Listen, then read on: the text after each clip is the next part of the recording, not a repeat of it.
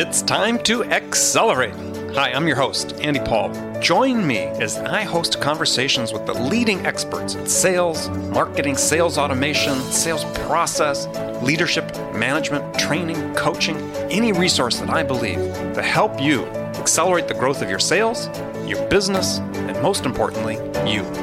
Hello, and welcome to Accelerate. I'm excited to talk with my guest today. Joining me is Peter Strohkorb international business speaker, author, mentor, coach, and author of a new book, a relatively new book called The One Team Method How Sales and Marketing Collaboration Can Boost Big Business. And we're going to talk about that today because, you know, sales productivity is an interesting issue. And listeners of the show know it's one of my favorite topics to talk about.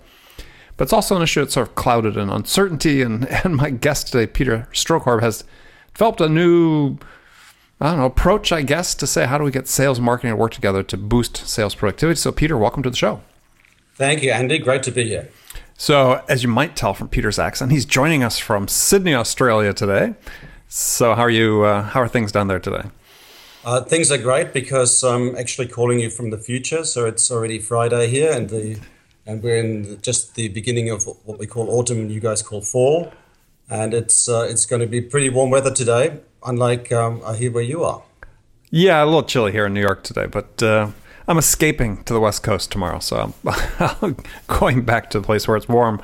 Um, so tell us a little bit about yourself. I mean, how did you start your career, and how did you get to the point where you, you know, consult with companies around the world and, and talk internationally? And I've written this book about uh, sales and marketing collaboration. Yeah, well, thanks, Andy. I've um, I've spent more than fifteen years working for some very large multinational organizations like Sony, Canon, 3M, and um, and CSC. And throughout that time, I, I noticed that the sales team and the marketing don't really communicate that well with each other, and they talk more about each other than than to each other. And it's it's always bugged me how that is that disconnect is really inefficient and, and wastes a lot of time, effort, and resources on, on both sides, really. And I decided to do something about it. But before I did, I actually did quite a bit of research into the subject, and I found there's lots and lots of stuff about sales, and there's lots and lots of stuff about marketing, but there's not a lot of stuff about sales and marketing working together beyond the, you know, basically lip service saying, oh yeah, guys, work it out, you know. And, and I had this wonderful quote from the um, inventor of uh, spin selling, Neil Rackham, who read my book and, and said that I have come, I've developed a, a methodology that actually goes beyond the, the usual guys just work it out that the CEO says to the head of sales and the head of marketing.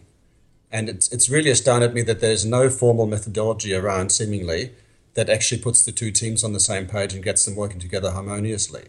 Now, I, so I created the one team method that actually helps them do that. But the, the distinction about the one team method is that it's not predicated on primarily technology, because there's a lot of technology vendors that come to it from, from their perspective and they say just put our technology in, put our app in, you know, put our license in, and everything will come magically good. if it's was broken before, it's going to be broken after. So it's well, there's there's an old saying that if you automate a broken process, it's still a broken process. Exactly. Um, so, so the, the philosophy of the one team method is that if you have a communication problem between people, and, and in this case it's marketing and salespeople, but it goes more broadly than that. If you have a communication problem between people, it's not something you solve with technology first and foremost. You've got to actually address it in the people domain. All right. So before we do that, I mean, let's let's sort of talk about sort of the underlying premise, which is that uh, you think that a way to lift sales productivity is with this collaboration of sales and marketing. So, first question I have is how do you define sales productivity? So, if you're going to boost sales productivity, what is sales productivity? Because I think everybody thinks they know, but I, I, I bet you they don't. Look, um, let's just say my definition of sales productivity yes. is is is anything that helps to sell faster or to sell more. You know, we've, we've got this term now, we've had the term sales enablement for a while. Um, it's now it's now migrated to the term sales acceleration.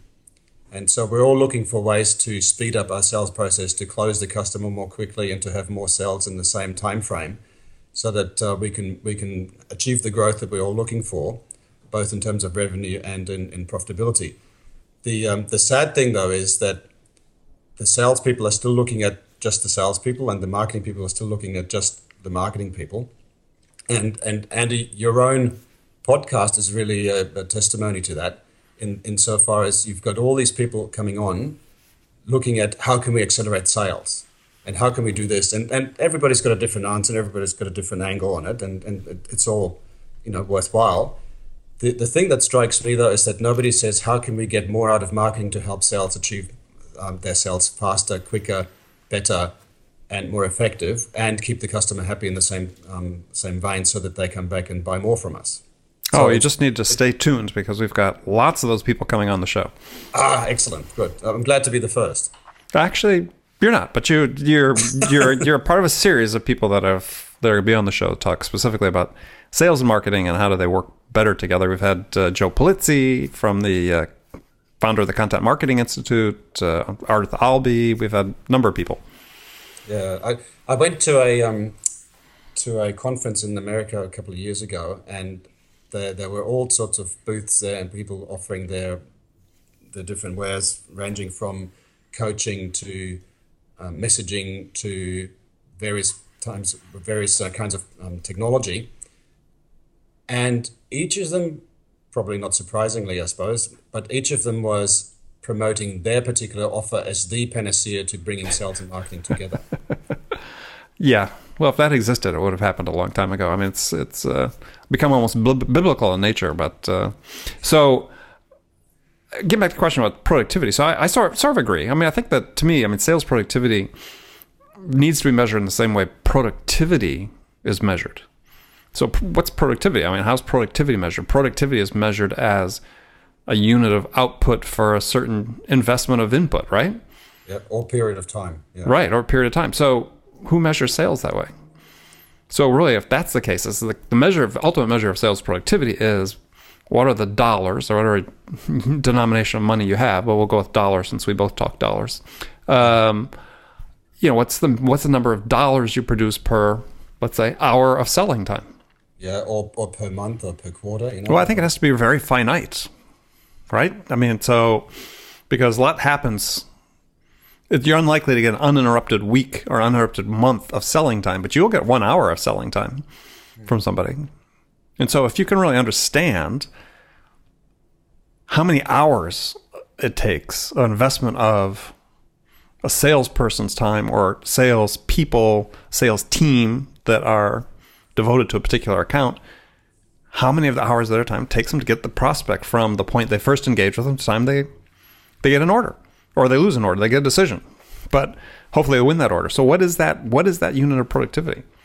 And I think if we can say, look, gosh, let's let's look at that and then say, let's apply marketing. As you want to talk about here is, you know, how do we apply marketing to and there's lots of ways, as you'll tell us, is to make sales more productive, to make that yeah, sell more faster, in essence, but really it's not as much faster as much as the unit of time, then that's a great a great outcome. So definitely excited to hear hear about that from what you're going to talk about. Um, so what are the sort of the top sales challenges that marketing can help with? Okay, so there's sales challenges and there's marketing challenges. The the my definition for marketing, so let's start at the basics. My mm. definition for marketing is to create an environment where sales can occur. Okay. So that means that marketing is, is there to, to create a brand that people are drawn to, to promote the thought leadership that uh, we are offering so that uh, buyers can become interested in, in our services, products, or offerings, and direct the interested parties to towards the sales team for them then to move the the, the, the act to the pointy end of transaction. So if, if you if you imagine a, an upside down triangle or you know the traditional funnel, then sales is really there to to attract the buyers to us, and um, sorry, marketing is there to, to attract the buyers to us, and sales is there to take them over and then lead them to the pointy end of transaction, where money then drops off, and we got a customer. So that's that's my definition for for sales and, and marketing. Mm-hmm. Uh, now, if if you look at that, um, that's not a homo- homogeneous process because there's all sorts of um, aspects that are, that sort of sit in the grey area between sales and marketing that that come into play, and then there's the other thing that um, that uh, is in the era of the buyer's journey, um, that where, whereby the buyer is now in charge of promote of, of um, accelerating the process or slowing it down depending on what they how they feel, and because um, there is um, there's a lady uh, uh, at, at Gartner, um, Bova. What's her first Tiffany name? Bova. Tiffany Bova. That's right. She, she gave a great speech in San Francisco um, at Sales 2.0 where I spoke as well, and she she was basically flooring all the sales managers in, in the auditorium because she was saying um, forecasting is dead you know, and, and, and her, her premise was forecasting is dead because the buyer decides when they want to buy and you can't predict that. They can, they can stop the, the there's no linear sales process any longer. They can dip in, they can dip out, they can choose to just take a break, they can choose to go back and forth within the sales uh, process. So, so the old process does no longer apply, and it's now the buyer's journey, and they are in charge, and therefore you can't uh, you can't forecast your sales. That's always been the case. and I mean, and- why, why, why, why do we think this was a mystery to, or a rev- revelation to sales managers in that room? Did they think that they ever had control over the customer buying? I mean, this is one of the things that's that's throughout the length of my career, that's longer than most people. that, yeah, and I've sold everything from very small stuff to complex communication systems worth tens of millions of dollars. And almost never did the customer, you know, make that decision to buy in front of us, right? They were on their own they were on their own time frame. And it was it's ever been thus. Why why do you think that was such a surprise? Well, in the in the traditional, in the days of the traditional sales cycle, we used to think that it was the salesperson that was in charge of driving the sale forward, and that they would smooth the waters for the customer to, to walk through and, and purchase. And and that's why sales forecasting became so prevalent and and you know, a, a standard way of operating. That's why discounting became prevalent. Uh, look, the, the, we, we can talk about this forever because I'm, a, I'm I have a lot to say about the end of quarter, end of month. Um, Right. Well, I mean that's that's that's why discounting became so prevalent is that, you know, and we've you had to make a forecast and we trained the customers to expect it, of course. Exactly, exactly. We've wait, we've trained the customer to expect that and, and, and aim for that now, and, and, and basically that we now have sales that last, um, you know, um, I'm, I'm talking about discounting sales that uh, last three hundred sixty five dollars, uh, three hundred sixty five days a year. You know, you can you can walk into any midtown uh, um, shopping center and you find the, a permanent for sale sign up there. You know, so spring sale, mid season sale, end of season sale. it's all it's all an, an eternal sale now. So I didn't mean to get distracted on that, but and digress on that. But so Yeah. So let's get back to yeah. You define the sort of the rel- relevant roles and respective roles of sales marketing in the in the funnel. Yeah. Um, it seems to me that that one place where marketing really makes that huge contribution is hopefully collaborating with sales to come up with with what that buyer's journey looks like, starting with defining who it is they're selling to. Exactly. Yes. So take us through that process. How do you get them to start working together to define sort of a common journey for the buyer?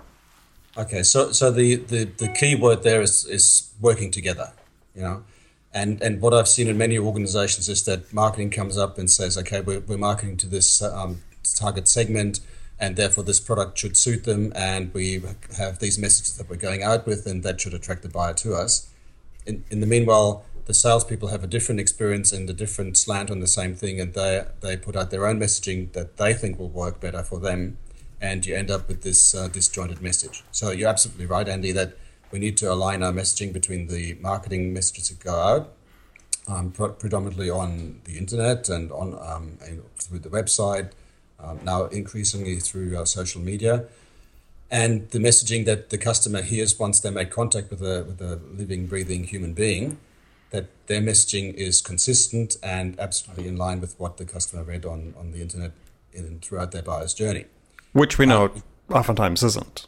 Exactly. So- so the question then is, how do we do that? Right. And and this is where, where the one team method says, well, let's start with the people working out, if necessary, that working together is a good idea. So you say marketing, what's in it for you if you work with sales? Sales what's in it for you if you work with marketing. It's not a matter of the CEO saying, guys, just work it out and get this CRM package and everything will be fine. It, it's a matter of them actually sitting together and saying, how can sales help marketing to do better? And how can marketing help help sales to do better? So once you've, you've crossed that, that uh, challenge of why should we work together in the first place? Because I tell you what, there's a lot, there's a, a, a huge chasm between sales and marketing in some organizations where marketing is just seen as the events and brochure people and uh, or the antichrist. And vice versa right? Oh absolutely. Yeah sales is the devil for sure. So so, so I, well so we got one one sort of key question here i want to address then we'll go take a short break. So that you know that come together between sales and marketing let's say ceo says you know hey we need this to happen. This is a priority. Okay and there has to be a facilitated meeting of some sort, right? How do you how do you set that agenda for what that meeting is? Who runs that meeting? Because you know, left to their own devices, you know, people come into a room and you know be like the two Koreas negotiating, right? So so what's what's going to happen? You know, who's going to make something happen? Who's going to be the driver for that process to make this collaboration start to happen? Okay, so this is where the one team method is um, is quite clever insofar as it takes us away from an environment of finger pointing and saying it's your fault marketing because you're not giving us good leads and it's your fault salespeople because you're not following them up. There is actually a, a methodology that asks intelligent, constructive questions of both teams and says, "Why don't you do these things?" You know, and and it's a it's a very so the question. Give an example of the questions that are asked. Okay, well, um, so one one example would be do you have um, an intermediator between sales and marketing to make sure that uh, the communication exists on a, on a daily basis? And is should, there a central is who, there a central who, repository for your salespeople to to find all the marketing collateral that they need when they need it in the right place at the right time? It, not not some black hole sheds folder where, where everything goes in and nothing comes out, mm-hmm. but actually a, a useful tool. You know, does does sales have a good idea, good understanding of the marketing objectives? Does, does marketing have a good understanding of the sales objectives? You know, it's, it's, it's very straightforward, simple questions like that that are designed to create a dialogue and, and to, to actually want people to say, hmm, we don't have that. Why don't we have that? You know, it's, it's just a conversation starter, uh, but it's, it's one that, that gets you away from that finger pointing and, and makes it about what, how can we do better rather than why we're doing so poorly. Okay. Well, I want to come back and dig into that just a little bit more. So we're going to come back after our break, talk with my guests, Peter Strohkorb, and we're talking about sales marketing collaboration, not alignment, but a collaboration to boost sales productivity. We'll be right back. Hi, this is Andy. Connect and Sell is used by sales reps at nearly a thousand companies, including hundreds of technology startups and several Fortune 500 companies, to overcome the challenges of getting prospects on the phone. Companies using Connect and Sell grow their revenues faster by enabling their sales reps to have more sales conversations in 90 minutes than they could otherwise achieve in an entire week. Connect and Sell can be deployed directly to your sales reps, or you can take advantage of their outbound on demand service, which delivers qualified prospect meetings scheduled directly on your sales reps' calendars. Visit connectandsell.com to learn more about how Connect and Sell can start filling your pipeline today. Okay, I'm back with my guest, joining us from Sydney, Australia, Peter Strohkorb. Um, yeah, because I'm fascinated because I want to get have people get a sense that are listening to this is is really some of the you know a takeaway, some actionable takeaways they can start applying as there because this is a you know very important topic, and you've defined it appropriately as you know we're not aligning, we're collaborating to achieve really common objectives, not necessarily not necessarily our mutual object or our respective objectives, but I mean our, our shared objectives. So, like I said, when they're meeting, who's who's who's got the helm? Well, this this is it. We we don't actually want somebody to to take the helm. The CEO doesn't have time to look after it. If you make if you put either the sales per, the sales head or the marketing head in charge, it's it's not going to lead to a good outcome. The best way to do it is to ha- appoint an independent body to come in as as a neutral entity. You know, I, I joke that we come in as Switzerland. You know, and and we. Um, so you're saying yourself? Yeah. yeah. Right. Okay. So, so we, we come in. So hire Peter. Entity. Sorry. Hire Peter to come in. Yes, that's right. But um, but, we but that was my point. Know, we have a we have a facilitator though. There's something that facilitates this this meeting. Yes, that's right. And and we start off you know, with um, something very simple, non-disruptive, non, you know, blame-free, and and that is just asking some simple questions of the the salespeople and the marketing people in an anonymous online survey. And it's particular. It's purposely um, anonymous because we want people to speak out what they really think, without getting into trouble for doing so. so okay. Good. So, and, and, and that's done online, so we can do that anywhere in the world, and it, it doesn't really matter whether you're in Sydney or in in, in um, Timbuktu or in New York. It's, uh, it can be done you know, anywhere in the world. The this, to fill in the survey only takes on average eight minutes, so it's not going to take a salesperson away from their day job, and it gives us really deep insight into the closeness or otherwise between sales and marketing, and also addresses some uh, allows people to address some specific issues that they have anonymously. Now that is usually just a, um, a, a, quick exercise, and included in that exercise is a is a review of the findings with the executive team. So we can actually play back to them. This is what your people said, and here's where we see the the quick win opportunities, and here's where we see the gaps and the and the bigger challenges and here's a plan on, on how you can overcome it. And by the way, here's an um, ROI estimation of what's in it for you if you actually do this, right? So, so um, anybody can go to the peterstrohkorbconsulting.com website under the tab What's in it for me. There are two online calculators that you can do anytime yourself. Doesn't take a long time. You don't have to leave your email address. You don't have to leave any contact details. You won't be spammed and you won't be followed up. But in your own time, you can go and have a look at what's in it for me in terms of the financial benefits. And the second one is how badly or how well are our sales and marketing teams collaborating in my organization according to me today. So with the ROI yes. calculator, so what are the bases, what are the factors that that you're looking at that generate an ROI for a company in investing in this methodology? Yeah. So so the ultimate out, outcome is that we accelerate sales, that we increase the sales productivity. And how do you measure that? Well, you say if we can have X percent of more sales, or X percent faster sales, or X percent more um, revenue because of we're selling faster, better, sooner, then what does it mean to our top line, and what does it mean to our bottom line, and what does it mean to the commission of the individual sales rep? So it's it's a simple, it's it's a relatively simple and straightforward formula that basically says, if we have X revenue today at X margin, and with X number of salespeople, if we tweak that and we move move the dial by just a few percentage points, so the the the standard um, is, is 5%. So we're not even talking about 10, 20, 30%. We're just saying just by 5%, what difference will it make to my organization? And I can input my own numbers and see what the result is and and I tell you now that um, it's it can be significant, and it's a, it's a real eye opener for people. Well, interesting. It sort of stimulates the question in my mind is is that there probably are more than one way though you could generate that five percent. Absolutely, yes. So I mean, it's not just necessarily not just necessarily sales marketing collaboration. So I guess I guess the question I'd have for you is is what is it that you put in there from the the benefits and the value they receive from the increased collaboration of sales and marketing that drive that extra 5%. How do we get it? Yes. Okay. So there's, there's a number of ways. Um, let me just give you two examples. One is that all sorts of research shows that um, I think IDC was the latest one that's saying that uh, less than 30% of a sales rep's time is spent on selling. Okay. So then, then two questions arise. One is, what the hell are they spending the other uh, percentage of their time on? And what would happen if we gave them more time to sell, if we freed up their time for selling?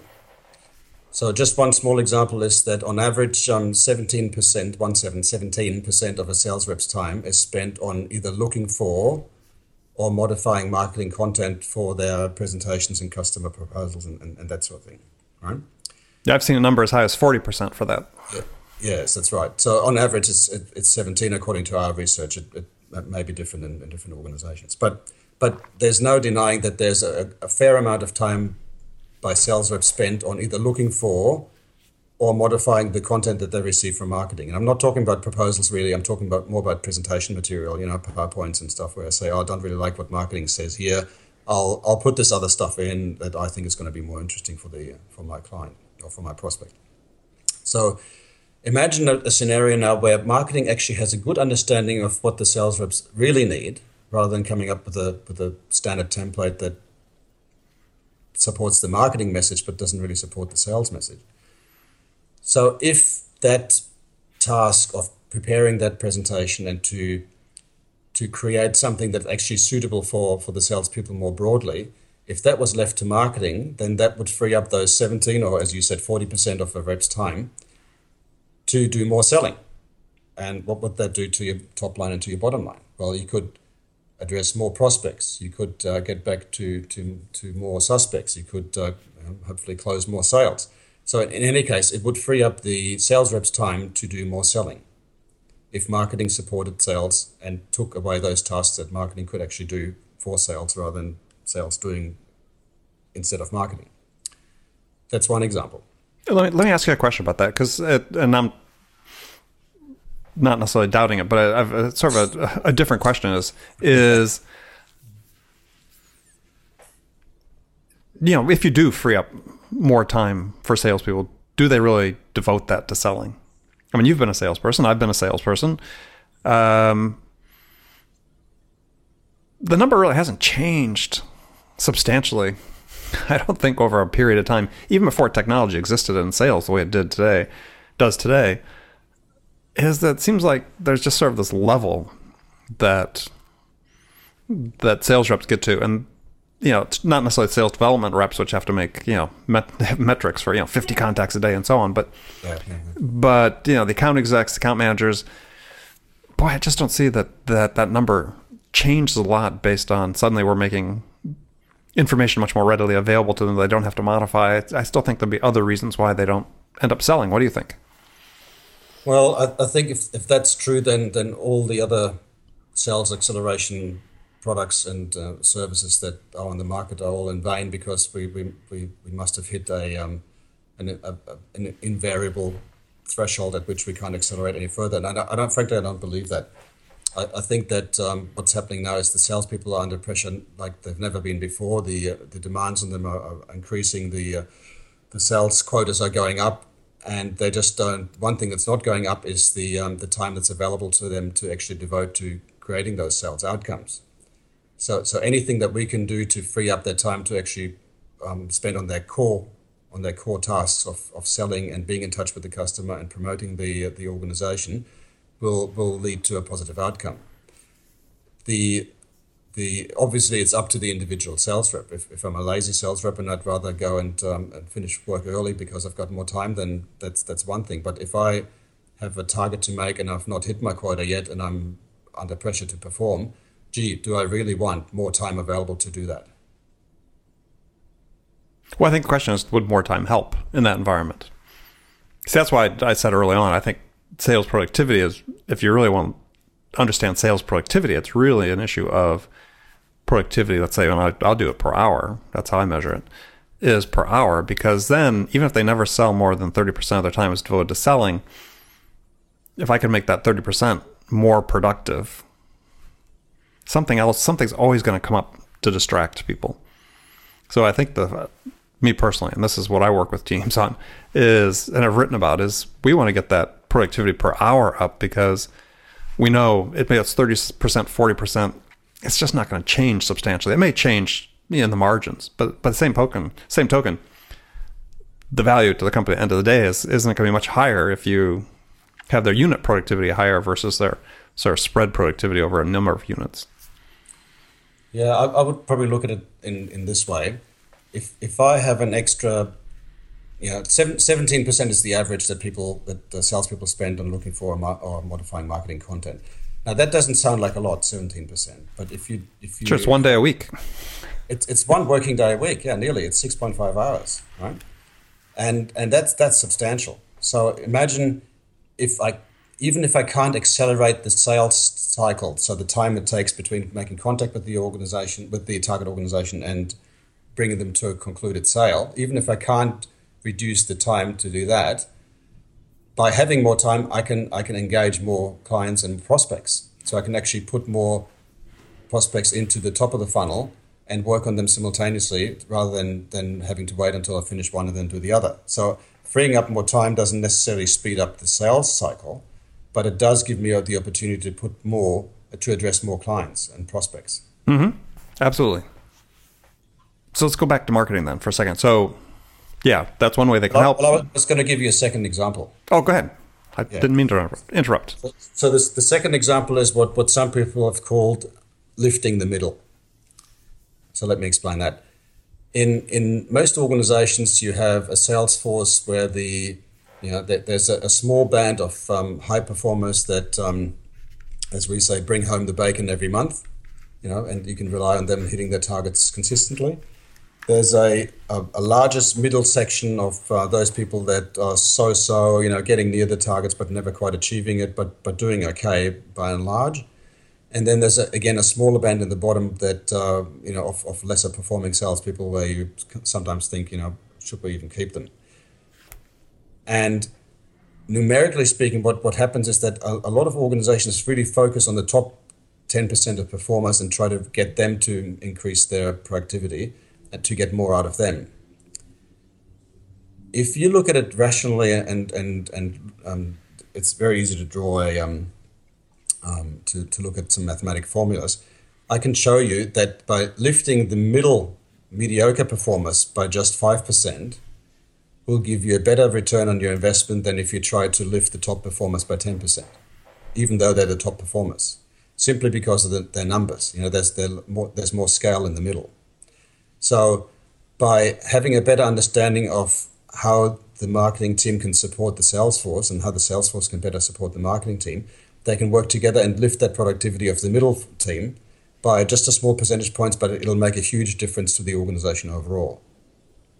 Yeah, no, I think that's a I think it's a great point, and I think that yeah, a way for for people to look at that in addition another perspective is to say, yeah, I mean your your marginal return on investment on people that are near the peak of their productivity is just logically is going to be you know set aside the math for a second because the math works to support what you say Yes. But just from a logic standpoint, you know, your odds of getting another 10% improvement out of people already performing at 100%, let's say, much less than your odds of getting 5% of improvement out of people that are operating at 75 or 80%. Yeah, that, there's, there's a human cost as well. Because if, if you really harass the, the top performers to do better, that they may just exercise their choice and, and go somewhere else. Well, you would think with top performers, you're not really harassing them, and they're, you have to assume the top performers, to some degree, are top because they are self-inspired, self-motivated, and you know, aren't putting any limits on their their actions anyway. That's what I'm saying. That that that investing more in them is unlikely to produce as big a return because they're already maxing, not maxing, but operating closer to max capacity. Yeah, and you get a you get a much better result overall by trying to lift the middle than trying to get the top performing even better. Yeah, I agree. And so that's where some of the things you talked about, some solutions with the collaboration with marketing really come into play. Okay. Now, now, now talking about something commonsensical, may I just point, point something out as well? Sure. So often we have the marketing team sitting together in head office, you know, sort of clumping together, as I call it, and, we, and de- dealing dealing with a um, distributed uh, sales force. So we've got the salespeople in different uh, states and um, sometimes in different countries and they're they're not always sitting at head office. Whereas the, the traditionally the marketing team sitting at head office, you know, clumping together, as I said, that that alone creates this sort of us and them type attitude. You know, what would they know? You know, and the a really good way to overcome that is by actually empowering the sales force to be the eyes and ears of the marketing team. What do I mean by that? Well, marketing is putting out messages through you know online and the website and social media and, and all those sort of media but they don't really know how it uh, resonates with their intended target audience whereas the salespeople are at the front line and they talk to the customers all the time and they can say well look this this piece of collateral you gave us this this messaging that you gave us um, this this campaign that you gave us works really well except for dot dot dot. So if the sales force can be empowered to critique the output that they're receiving from marketing, not to criticize, but to critique in a constructive way, then marketing can get that feedback from, you know, not just the more vocal sales reps, shall we call them, but from the, the entire sales force more broadly speaking, they can make a much better informed decision on how to better support the sales force. So in this way, the sales force can support marketing to keep them informed what works and what doesn't work and how things can be done better in a constructive way. And marketing can take that information and turn that around to sales and say, thanks for the information, guys. Here's what we've done with it. And here's the new campaign, or here's the new slogan, or here's the new brochure, whatever it is. And that we create what I call a virtuous cycle of uh, collaboration. Oh, I love the virtuous cycle. Yeah, we stop the finger pointing and we just go, go, guys, how can we help you to help us? Yeah, I mean, I think that that uh, it almost gets back to that initial meeting is you have to have buy-in on both sides that, that they're really as much as they have sort of respective objectives in terms of their individual work in terms of sales and generating number of leads and and so on uh, on the marketing side is they have a common objective which is that customer yeah and that common objective has to be served and you have to start the conversation build some trust get them to know you, like you, trust you, so that when the salesperson does engage with them, they're in the midst of a conversation that they can continue and take to its endpoint. That's right. It needs to be consistent. Yeah. Excellent. Well, good. Well, we're unfortunately running out of time, so we're going to move to the last segment of the show. That's great, great information. We'll give you a chance here to tell people how to find your book. Yes. But uh, before we do, it's got some standard questions I ask all my guests. And the first one's a hypothetical scenario that I pose. I put you, you're the hero of this story is you've just been hired as a new sales leader at a company whose sales have sort of stalled out for a second. They're a little bit stuck in the mud. They don't know where to go. Looking for you for direction to turn things around. So, what two things would you do your first week on the job that could have the biggest impact? Okay, so what I find consistently is that there's plenty of ideas. If sorry, start again. If we have problems in an organization, what I consistently find is that there's plenty of ideas hiding within the organization on how to overcome them, but they're not, not being brought out. And one thing that the one team method does is it gives everybody a voice. And I tell you now that the often the, the meekest people, the ones that are not in head office, the ones that are in some regional branch office, often have the best ideas on how to overcome a particular problem, but they just don't feel empowered to speak out. Mm-hmm. And just simply asking them their opinion actually frees them up to say, okay, here's what I think, blah, right? and and it's amazing what nuggets of gold you uncover when you actually ask them. You know, so so the first one of the first things I would do is go around and say, what ideas have you got that uh, nobody's been listening to, you know, ever? The the second thing I would do is to stop focusing on how can I get my guys more training, how can I make them more effective through technology, how can I get you know do do whatever this the standard answer is and say what support mechanisms are there available to help my guys do better? And what customer insights do we have that actually help us to make that decision because uh, the, the, the second thing that i always find is and, and disappoints me time and time again is that organizations seem to think that running surveys gives them a voice of the customer but you think about it surveys get answered by people who feel like answering. So they, they are what I call the vocal minority. And they're not always representative of the entire sample of, um, of customers.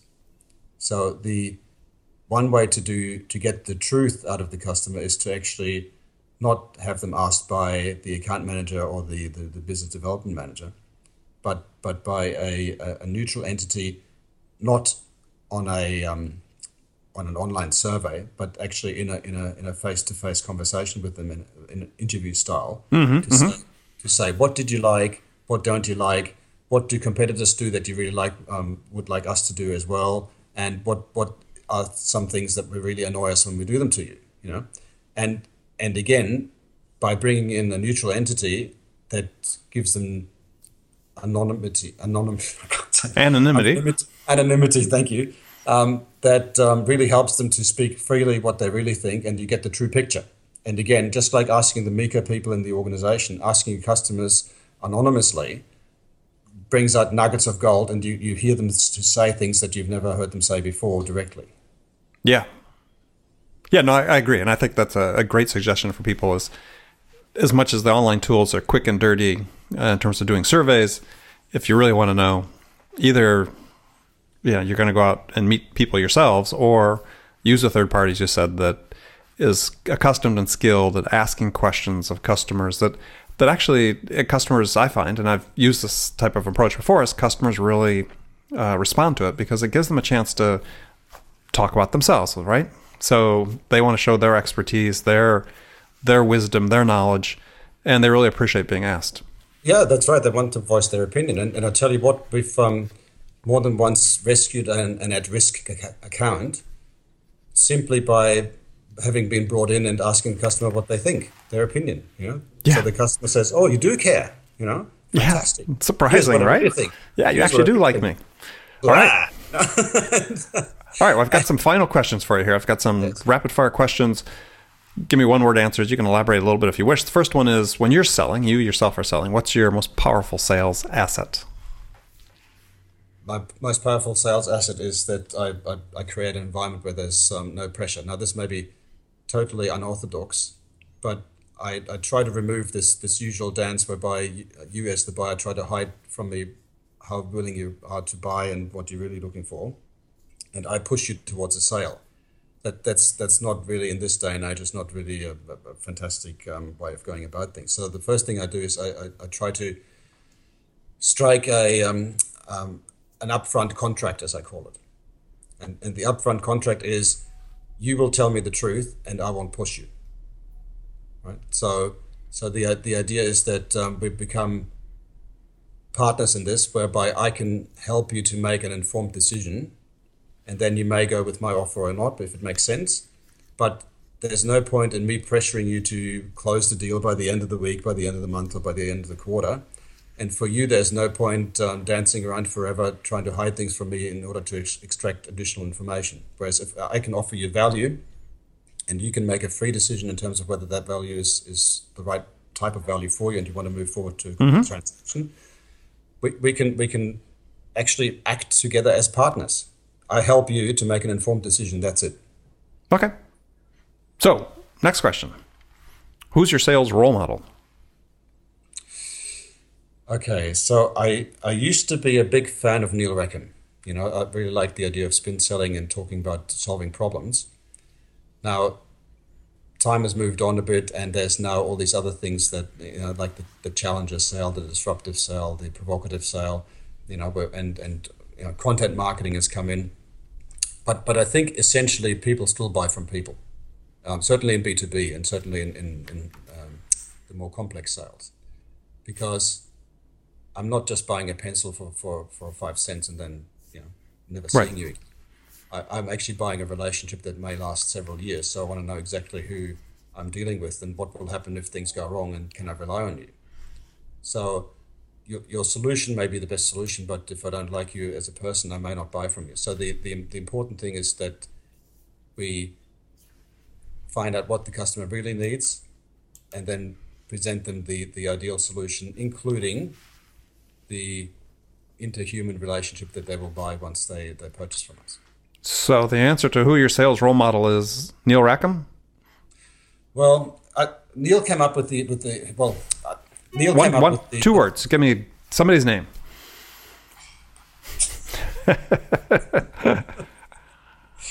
well, it, it, it's not Jack Welch, but this. All right, let me go to the next one then. What besides your own book? What's one book that every salesperson should read? I think I think read the Challenger Sale, even even though there's a lot of um, hyperbole in there, you know, at least my opinion, and and quite a few oversimplifications. If you don't look at it as a sales methodology, but if you look at it as a go-to-market model, it's actually quite valuable. Okay, and it, and it helps you to think about things differently. All right. So, tough question. What's music is on your playlist right now? Uh, so, I'm I'm a child of the '70s, so I'm I'm, I'm a bit of an old timer when it comes to music. I, I, like sort of mainstream rock bands like you know Kiss and ZZ Top and those guys, mm-hmm. much to the dismay of my wife, who who likes much more contemporary music, and and, and my kids um, you know, say it's daddy music as well. Kiss is daddy music. There you go. And so, it's, it's, not a, and it's not a compliment. Yeah. All right. So last question: What's the one question you get asked most frequently by salespeople? How can I hit my targets? And the answer is, in 20 words or less, the answer is the one team method. All right. There we go. All right, Peter, I want to thank you for being on the show. My guest has been Peter Strohkorb. Tell folks how they can find out more about you. Well, the easiest way is to go to the website. So that's peterstrohkorbconsulting.com.